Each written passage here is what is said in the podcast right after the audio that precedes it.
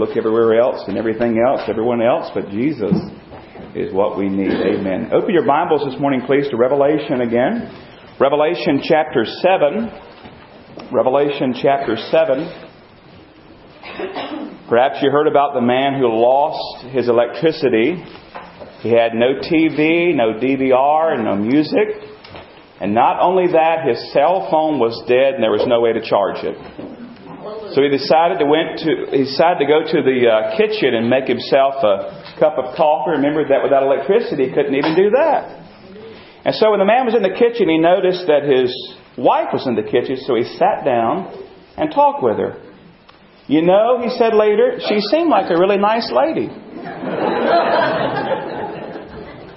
How many times do we allow the things and the stuff around us to rob us of that which is most important? Now, while that's true on a personal relationship basis with the people we love, I think it's especially true when it comes to our relationship with God. You know, He's the one who blesses us and gives us such wonderful gifts, but we get so caught up with the gifts, we forget the giver at times. We've been studying through, we've gone through six chapters so far in the book of Revelation, and we're coming, here to the seventh chapter this morning. And um, one of the things that's impressed me, I think, in a tremendous way as I've been studying the book and as we've studied it together, is the emphasis on worship. Have you noticed that? How many times we find ourselves in the throne room of God and we see the angels worshiping and the elders worshiping and people worshiping uh, the saints worshiping the Lord. But as you remember, this is the revelation of Jesus Christ. The unveiling of Jesus Christ. And I've been working hard, and we've been working hard to keep our focus stayed upon the Lord Jesus Christ. And yes, we're covering those things that we might consider wild and weird. They're not. But even in the midst of covering the prophecy that we find in the book, we're not covering it to the exclusion of Jesus. This is about Jesus. And we keep coming back to the throne room of God and the throne and the Lamb before the throne, the Lord Jesus Christ. And I'll be honest with you, if you were here last week, last week's study was heavy. I mean, it was heavy. We saw this scroll and we saw seals open and we saw the wrath of God being poured out upon unbelieving, unrepentant people. And this is taking place during the tribulation period. You know, I've shared with you as we've been going through the study, different things. And I shared this chart with you. If you don't have a copy, they're back on the lobby table. But we've come through the point now in the study we're looking at to where the rapture's already taken place. That's the next great event on the prophetic timetable. Jesus is coming to get us, those who belong to Him, and we're going to be caught up together and go to heaven. Then there may be a short period of time, but then there will be something called the tribulation period, which will begin seven years. We have it divided on there. It's three and a half years and three and a half years.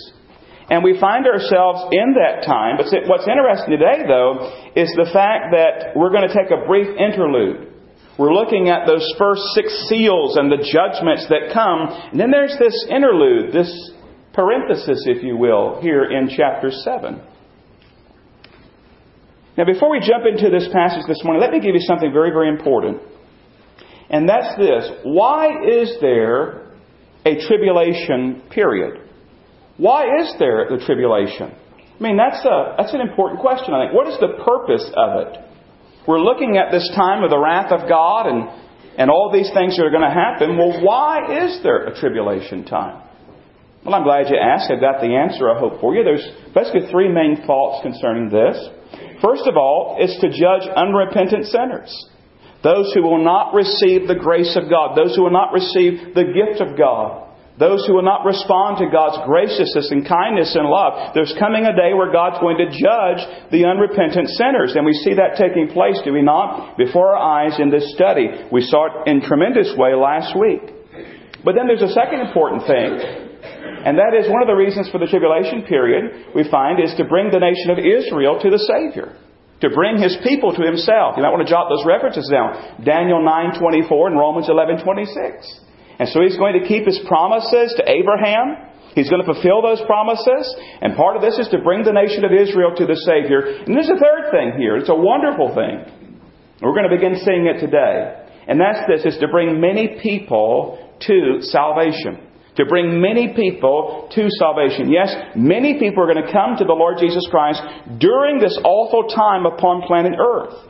We'll study, we'll talk about that more in just a moment. But let's go ahead and get to the passage at hand, Revelation chapter 7. Now we're in between the sixth seal that Christ has opened on that scroll and the seventh seal. And I gave you a chart last week, and it's back there, so it tells you where the focus is, because we moved from looking at earth back to heaven. Earth to heaven throughout the book. And I gave you a chart to help you to know where are we looking at. And as we read today, the first part of this passage is focusing upon the earth. Verses 1 through 8, looking at the earth. And then 9 through 17, we're looking toward heaven. Now I'm excited about this because after last week, I needed some encouragement. I mean, that was heavy, looking at the wrath of God. Uh, but uh, we find here what Lockyer calls a parenthesis of grace. I thought about it, I would probably call it grace and glory in the midst of doom and gloom.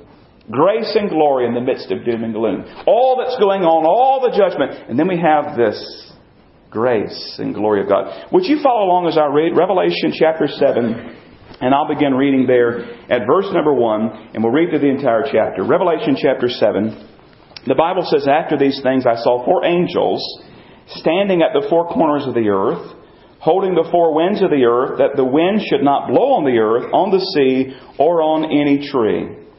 Then I saw another angel ascending from the east, having a seal of the living God. And he cried with a loud voice to the four angels to whom it was granted to harm the earth and the sea, saying, Do not harm the earth, the sea, or the trees, for we have sealed the servants of our God on their foreheads. And I heard the number of those who were sealed. 144,000 of all the tribes of the children of Israel were sealed. Of the tribe of Judah, 12,000 were sealed. Of the tribe of Reuben, 12,000 were sealed. Of the tribe of Gad, 12,000 were sealed.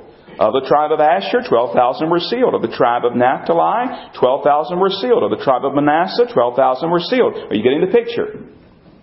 Same number. Of the tribe of Simeon, 12,000 were sealed. Of the tribe of Levi, 12,000 were sealed. The tribe of Issachar, 12,000 were sealed. Of the tribe of Zebulun, 12,000 were sealed. Of the tribe of Joseph, 12,000 were sealed. Of the tribe of Benjamin, 12,000 were sealed. 144,000 sealed. Focus there was upon the earth. Now we turn our attention toward heaven. After these things I looked, and behold, a great multitude which no one could number, of all nations, tribes, peoples, and tongues, standing before the throne and before the Lamb, clothed with white robes, with palm branches in their hands, and crying out with a loud voice, saying, Salvation belongs to our God who sits on the throne and to the Lamb. And all the angels stood around the throne, and the elders and the four living creatures, and fell on their faces before the throne and worshipped, saying, Amen. Blessing and glory and wisdom, thanksgiving and honor and power and might be to our God forever and ever. Amen.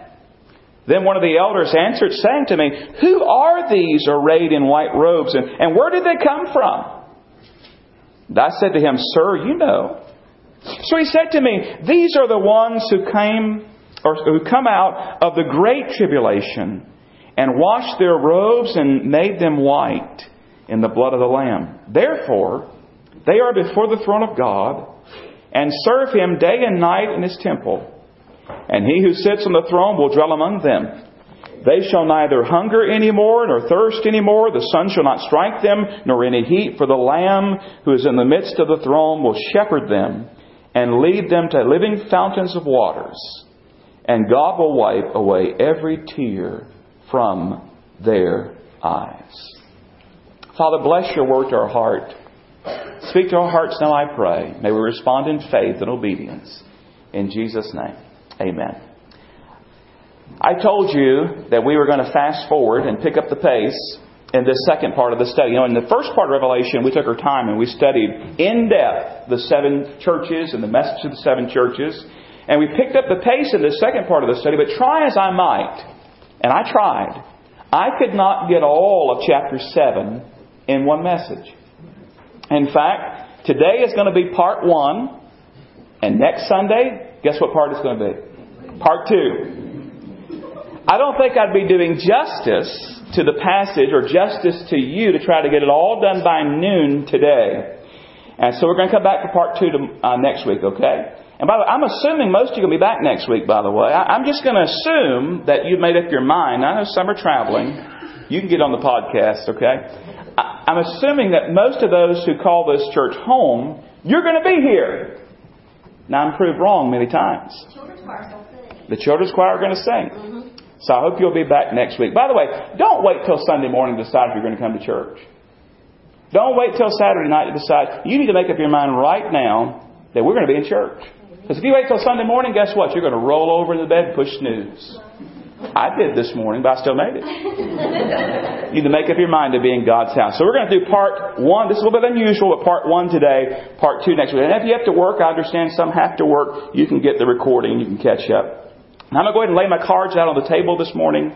I'm going to let you know what the proposition statement, the big idea, the big theme of the sermon today, and I want you to see it with me. It's this God is worthy of our trust, worship, and service. God is worthy of our trust, worship, and service. Would you say that out loud with me? Would you read it out loud? God is worthy of our trust, worship, and service. Now, some of you are thinking, you're not going to say it out loud, you're thinking, well, duh. I mean, He's God. Surely He's worthy of our trust and our worship and our service. Yes, He's worthy of them, but do we give them to Him? It's one thing to be worthy, but do we actually give them to them? It may be because we're like the guy with the electricity or without electricity at the beginning of the message. We really don't know God that well. We haven't spent enough time with the Lord. We haven't taken the time to dig deeply into His Word. We haven't come to grips with the heart that He has for us. This passage shows us in fresh ways how marvelously wonderful our God really is. Now that's a big bold statement. Not just in the type font, not just on the screen, but that's a bold statement to say that God is worthy of our trust, worship, and service. I'm not saying you could do this. I'm not saying it'd be nice if you would give God your trust and your worship and your service. I'm saying it's a must for us. It is due Him. He is worthy of it. And I want to prove that big, bold statement to you from this passage. I want to show it to you today, and I want to come back next week and show it to you from the rest of the passage. He is worthy of our trust, our worship, and our service. Why? Well, the very first reason I want to submit to you from this passage of why He is worthy is because He is sovereign. God is sovereign. To put it another way, we could say that God is in control. Not just some control, He is in total control. I love this verse. You might want to jot this reference down. Psalm 135, verse 6.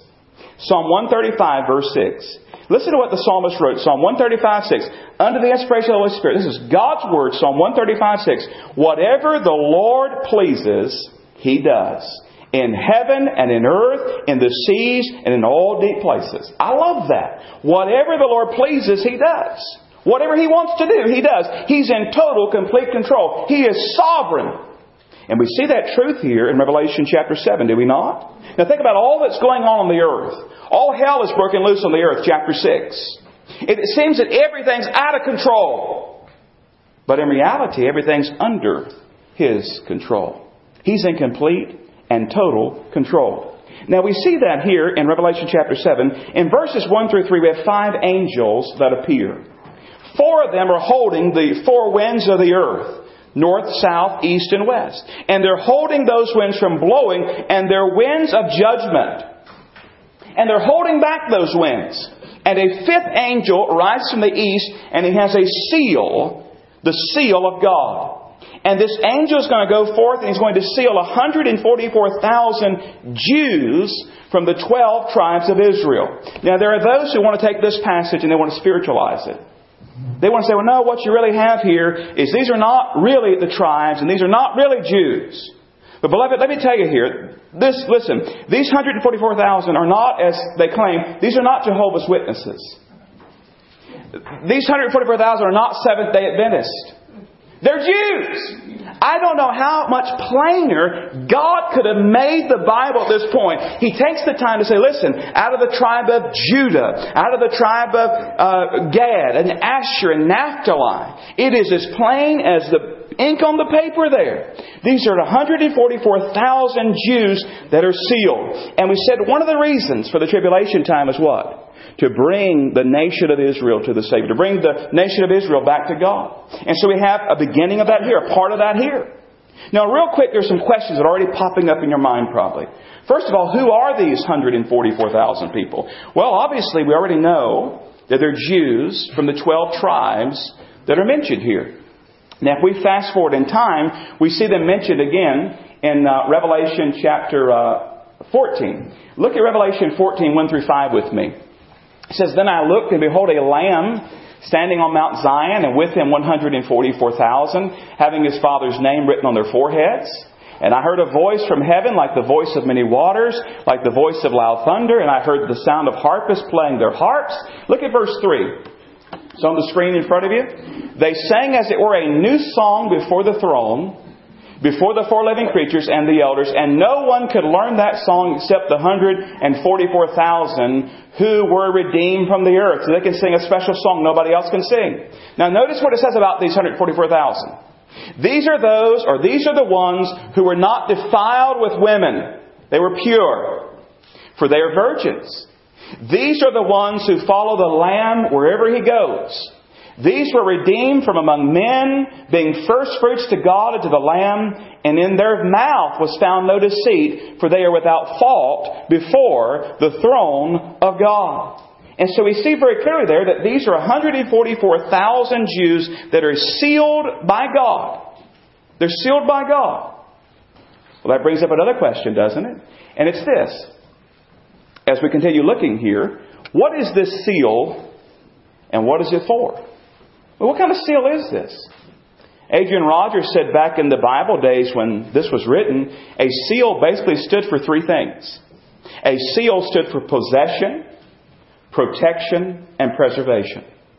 He says, in the same way, God had put a seal of possession, protection, and preservation upon these 144,000 souls. Why? Because God has a special job for them, and they must be kept safe. Otherwise, the Antichrist would obliterate these people. This seal shows ownership, it shows protection, it shows preservation. This is a seal that shows that God owns these people and God protects these people. Listen to Revelation 9 4. They were commanded not to harm the grass of the earth or any green thing or any tree, but only those men who do not have the seal of God on their forehead. So judgment was going to fall upon anyone who did not have this seal on them. See, the seal was protecting them, showing they belonged to God. Revelation 16:2. So the first went and poured out his bowl. These are bowl judges. We'll study later. Bowl upon the earth, and a foul and loathsome sore came upon the men who had the mark of the beast and those who worshipped his image. Very specific there. You think, well, can God protect these people? All these judgments going on, and God can protect these people? Well, yeah, think about the plagues in Egypt. Did not God send plagues upon Egypt, but he protected his own people? God can protect his people. Think about the three Hebrews children in the fiery furnace. they went in there, and the only thing burned up was the ropes. They didn't even smell like smoke. And the fourth man appeared like the Son of Man, the Son of God. God can protect his people, and this seal protects them. But there's another question here, and it's, was the seal visible? Is it a literal, visible seal upon their forehead? I believe it is. Just as the Antichrist will mark those who belong to him with the mark of the beast, I believe that God will mark these upon their forehead. I think it's visible because it says specifically it was on their forehead. Did you catch that? Revelation 14.1. Then I looked and behold a lamb standing on Mount Zion and with him 144,000 having his father's name written on their foreheads. They're sealed. Can I just say to you, by the way, we're sealed too? And that's not on our forehead. The Bible says that as believers, we're sealed by the Holy Spirit. Write this reference down, Ephesians 1, 13 and 14. Ephesians 1 13 and 14. In whom you also trusted after you heard the word of truth, the gospel of your salvation, in whom also having believed, listen, you were sealed with the Holy Spirit of promise, who is the guarantee of our inheritance until the redemption of the purchased possession to the praise of His glory. In that same book, Ephesians 4, verse 30, it says, And do not grieve the Holy Spirit of God, by whom you were sealed for the day of redemption. The Holy Spirit has sealed you. He indwells you. He desires to fill you and use you and bring about His work, and He's working to make you more like Christ. We're sealed as well. Hallelujah. We're sealed by the Holy Spirit of God. But these 144,000 Jews have a special seal from God upon their foreheads, it says. Well, here's another question. And that's this. What do the 144,000 do? What is it that they do? I mean, obviously, God is taking great lengths. He's chosen them. He's sealed them. He's protecting them. He's preserving them. What are they going to do? Well, they're called servants, literally slaves of God. And while it doesn't state it, I think the passage shows, because you read about them, then you read about this great multitude of believers.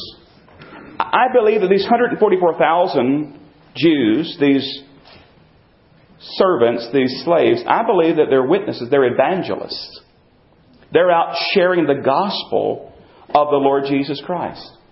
You remember, I told you that one of the purposes of the tribulation is to see many people come to faith in the Lord Jesus Christ. In fact, it, it appears, as we study, it appears that greater numbers will come to Christ after the church is at home in heaven than while we're here. I mean, multitudes of people. You read about it there. It says no one can number the amount of people that came.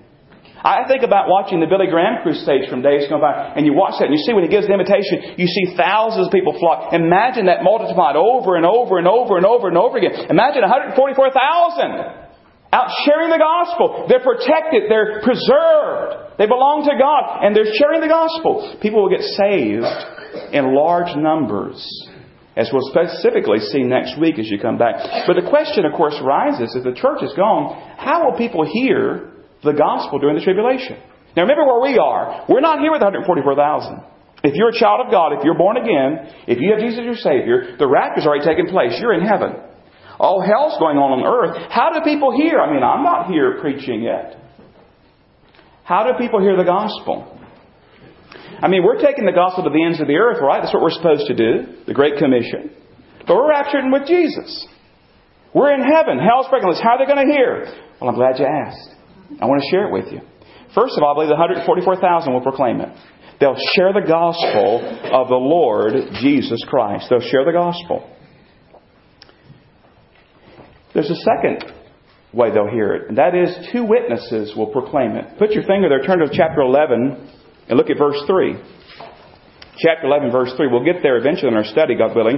Revelation 11, verse 3. God says in His Word, I will give power to my two witnesses, and they will prophesy 1,260 days clothed in sackcloth. You've got 144,000, I think, out preaching it. You've got these two witnesses preaching it. And then, if that's not enough, an angel will proclaim the gospel. Go to chapter 14, verse 6. Now, can I just be honest with you? I don't know why God chose us in the first place. He could have used much better means, could he not? But he chose to use us. And you look at the original people that he chose, but they turned the world upside down. But look at what it says in Revelation 14:6. Then I saw another angel flying in the midst of heaven, having the everlasting gospel to preach to those who dwell on the earth, to every nation, tribe, tongue, and people. So an angel is going to be in the midst of it preaching the gospel inviting people to the Lord Jesus Christ. People are going to get saved in droves, thankfully, during the tribulation time. 144,000 are going to proclaim it. The two witnesses will proclaim it. The, an angel will proclaim it. Then there is a fourth way that some see, and I think it's an accurate one as well. And there's a silent witness that will be proclaiming the gospel. What is that, preacher? Well, think about all the gospel books, all the gospel CDs, all the gospel tracts. I don't know if the internet will still be up or be controlled by the Antichrist, but imagine all the gospel material that's being produced. Maybe I will get to preach during the tribulation. Maybe there'll be some CDs that'll be left around and people will be hungry to know the truth and maybe they'll find these things. And if you do hear it, if you're listening right now, trust Christ. But there'll be a silent witness, we could say. Of all the literatures, people are hungry and searching. What has happened? My loved ones are gone. They're, they're all disappeared. And, and what's going Oh, hell is breaking loose. Now, beloved, do you see the heart that God has for people? Even in the midst of judgment, even in the midst of the tribulation time, even in the midst of all hell breaking loose, He says, Come to Jesus, come to Jesus.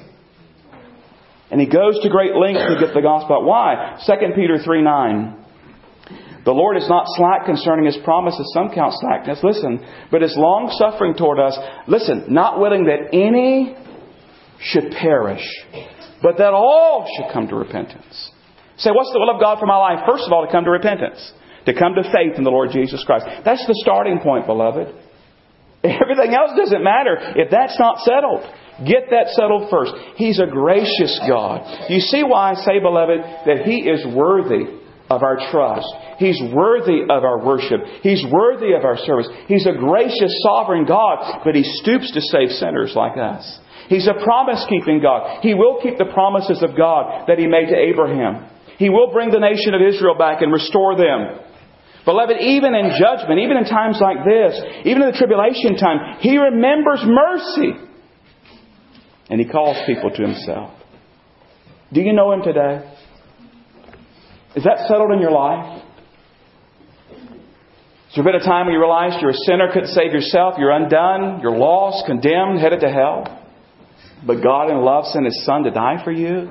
He took your sin upon the cross. He shed His precious blood. He was buried. And then He rose again victorious. Says, if you'll turn from your sin and place your faith in me, I'll make you a child of God. I'll forgive your sin, give you a home in heaven, make you an heir and joint heir with Christ, bless you with all uh, spiritual blessings, heavenly places. Take you home one day, prepare a place for you. Do you know Him today? I hope you do. If not, I want to invite you to Him today. I know a lot of people say, Yes, I know Him, preacher.